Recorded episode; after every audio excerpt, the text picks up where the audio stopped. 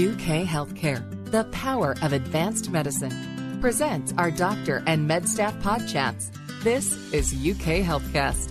Here's Melanie Cole. If your child needs surgery to fix a deformity caused by a birth defect, injury, or illness, a pediatric plastic surgeon has the experience and qualifications to treat your child. My guest today is Dr. James Lau. He's an associate professor of plastic surgery at UK Healthcare.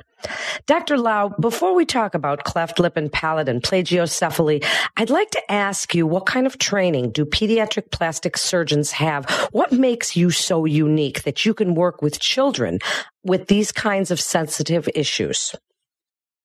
Well, thank you for the opportunity.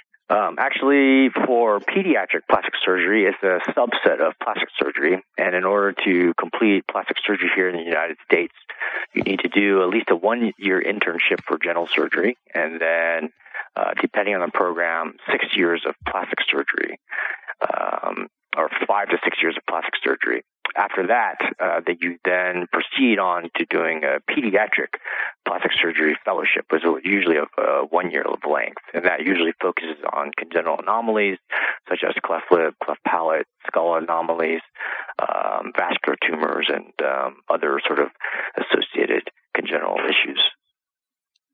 Then let's start with cleft lip and palate. How common is it? And really tell us what it is and how it happens.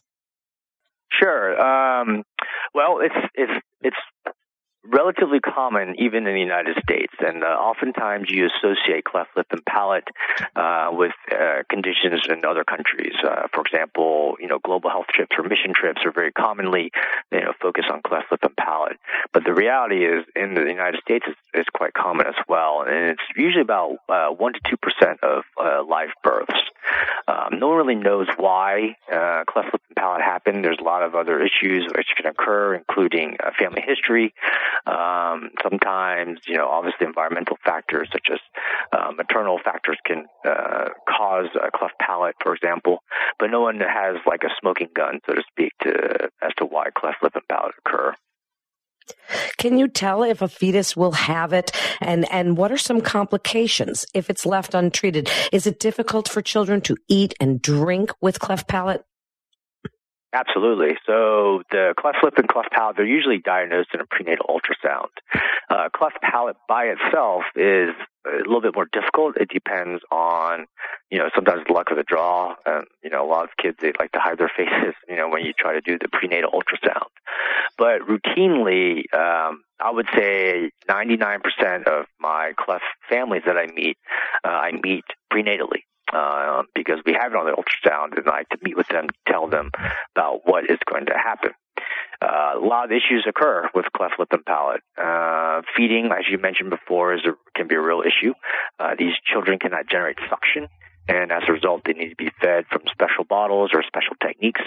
Uh, the other issues which can occur with time is that obviously the nose, uh, you know, area and the mouth are connected, basically. There's no uh, palate in the way, so to speak.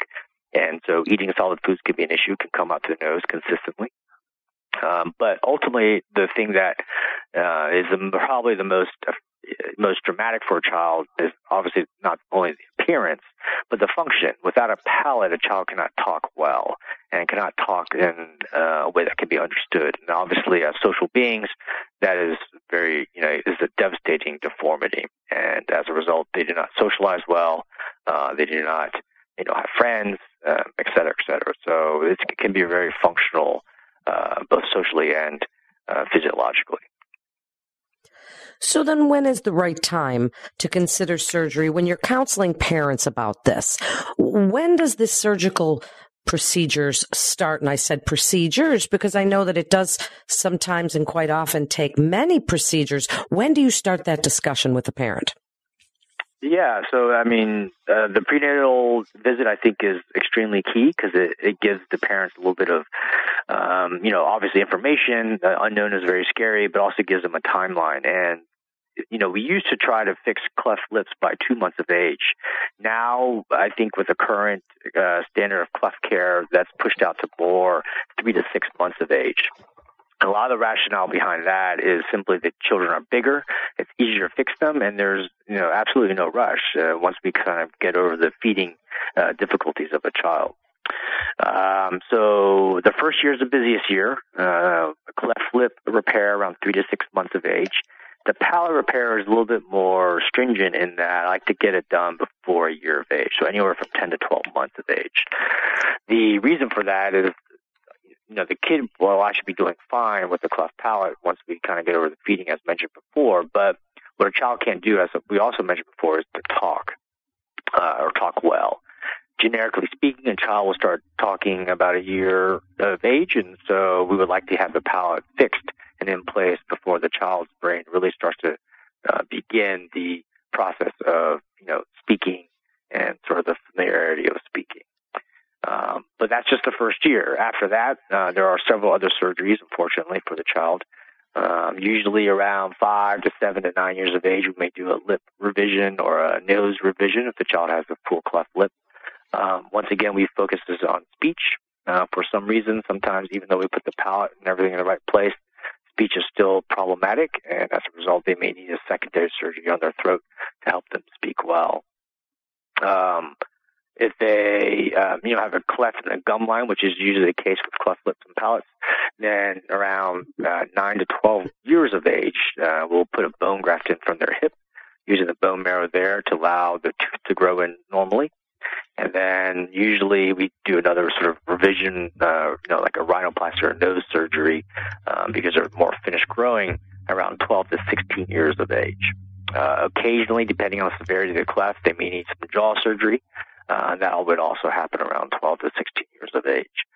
So as you can see, it's a it's it's a lifelong, unfortunately for the children, a lifelong process.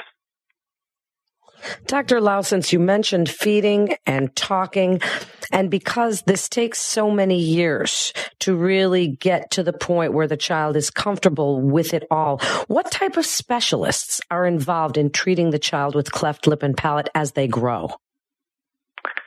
There's a very large multidisciplinary sort of approach. Um, not only do you have the physicians, which would include a plastic surgeon, um, but ear, nose, and throat surgeon to make sure that the hearing is doing well. Oftentimes, with the cleft palate, you have hearing dysfunction, and that's just from fluid buildup in the ears. Um, you have oral surgeons uh, who will also do the jaw surgery uh, when they're a little bit older. Um, but you also have, uh, you know, a speech pathologist, and that is probably one of the most critical uh, personnel in the multidisciplinary approach. From there, they can diagnose any sort of speech disorders, uh, stratify whether it's simply a physical issue with speech or whether it's a mental or if it's both. And obviously, an institute of therapy required uh, to make sure that speech therapy is doing fine and their speech is doing fine, excuse me. Uh, pediatric dentistry is also involved because there can be anomalies of the teeth. That's not uncommon. Then uh, orthodontists are also involved to make sure that the teeth start getting lined up, especially when we look towards bone grafting to get the adult teeth in place. That's pretty important. The you know, on the more social side, you definitely need a social worker. There's a lot of visits. Uh, nurse coordinator is integral because there's a lot of appointments to make, and it's very difficult sometimes to figure out where to go, and um, just to kind of, you know, uh, you know, maneuver your way through the healthcare system. Um, and then nutrition. Uh, nutrition is a big key, especially in the beginning. Uh, they work closely with, nutri- uh, with speech pathologists to make sure that they're feeding well. So as you can tell, it's, it's a whole host of uh, personnel and, and healthcare specialists in order to bring them the best care. Well, it certainly is multidisciplinary, Dr. Lau. So now let's talk a little bit about plagiocephaly. It's a little bit more common even than cleft lip and palate. What is it and why does it happen? Yeah, absolutely. So I, I would say probably a good third of the kids I see in my clinic are uh, kids from uh, what we call plagiocephaly or deformational plagiocephaly. And uh, luckily, that's uh, not surgical. So that's one thing I want to emphasize right off the bat.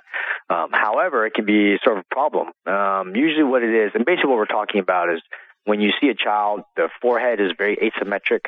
Uh, one side juts out more. Uh, the back of the head is quite flat and obviously, and uh, oftentimes in a sort of a, in an angle. Um, the ears, like I mentioned, before, jet out in a different way. Also, the uh, sometimes the jaw can be smaller on the affected side. And basically, what's happening is that during, you know, uh, while the child's developing in the belly, their neck is usually tucked in a certain way. When they come out, they are sort of fixed to that position. Um, if it's very severe, it's basically torticollis, which you basically have a uh, neck muscle spasm. The overwhelming majority of kids sort of work out of it. However, in this country, we're a back to sleep nation. And subsequently, because of that, um, you know, the skull is quite flexible at that age. We put them back to sleep. And so their neck is tilted a certain way. They're a back to sleep child. And so they flatten out in that area. And it's oftentimes not symmetric. The skull uh, does what it's designed to do, which is to sort of accommodate pressure and allow the brain to grow. And as a result, it grows asymmetrically, or you know, uh, one asymmetric for, for for example, the forehead is more is more forward on one side, the ears are a little bit off. And as a result, you know, I often see a lot of these kids coming in um, for this sort of deformity. The treatment is pretty straightforward, though. As long as you get them off the back of the head in that region, the head will round out. Um, and I usually don't treat. You see the biggest difference usually around four to six months of age, uh, up to eight months of age. And the reason is because you know at that time kids have great neck control. They're looking around. You come in in the morning to the crib and they're on their face, even though you put them on their back. So they're wiggling. Uh, they're looking around a lot more. Uh, belly time obviously helps because it gets them used to being uh, on their belly, off the back of the head, and as a result, uh, relieve, you know, alleviate that pressure and subsequently allow them to grow more in a round fashion. So it grows, it goes away. It can go away. So the the trick is the the timing. Um, the for kids, and there are some kids for whatever reason. Um, you know, for example, a more severe case would be a child with cerebral palsy. Uh, you just cannot get them off their back, or you cannot get their neck straightened out enough. Uh, unfortunately, in those cases, we st- we know we do a shaping helmet. And how that works is that um, I send them to a prosthetist, and the prosthetist who specializes in this gets a sort of an image of the skull of the head, um, and then they make a helmet. Now, the helmet doesn't squish them down or anything like that. It doesn't compress them. But what it does do is it blocks the areas that are asymmetric, and as a result, the head will continue to grow into those areas and round out. The trick, though, or the issue is that the the time that the helmet is most effective is before one year of age. Um, the skull, the brain actually slows down on velocity in the in the head growth uh, circumference range uh, around a year. And so, if you're going to use a helmet, you harness that sort of uh, growth and that you know the velocity of the head growth to round it out. So if you put a helmet on after a year of age, it tends not to be as effective because it's just the brain is just not growing as quickly anymore. Um, for me, and different practices vary, but for me, uh, a kid who, if you shape a kid at six months of age and you shape a kid at eight months of age, at a year's time, they're both could be the same. But the number of kids that require helmet therapy at eight months of age drops dramatically. So it's just that natural growing, looking around, getting off their back, from that, you know, those two months in itself can make a huge difference. So interesting. Dr. Lau, wrap it up for us. What you'd like the listeners to know about cleft lip and palate and plagiocephaly and why they should seek out a plastic surgeon and, and ask these questions if their child has one of these issues. Absolutely. Uh, cleft lip, cleft palate, in my mind, in my, in my practice, in my experience, there is no reason why your child should be have any sort of disability or anything to hold them back in life from being a very happy, productive person in life. Um, and I think a lot of that comes from the special training that we receive and just the focus that we have and the sort of different perspective we have on cleft lip and cleft palate. So definitely if your child has a cleft lip, cleft palate, find a center, find someone who specializes in cleft lip and palate versus someone who um, more or less quote unquote dabbles in it. And in regards to plagiocephaly, there are a lot of conditions that can mimic plagiocephaly.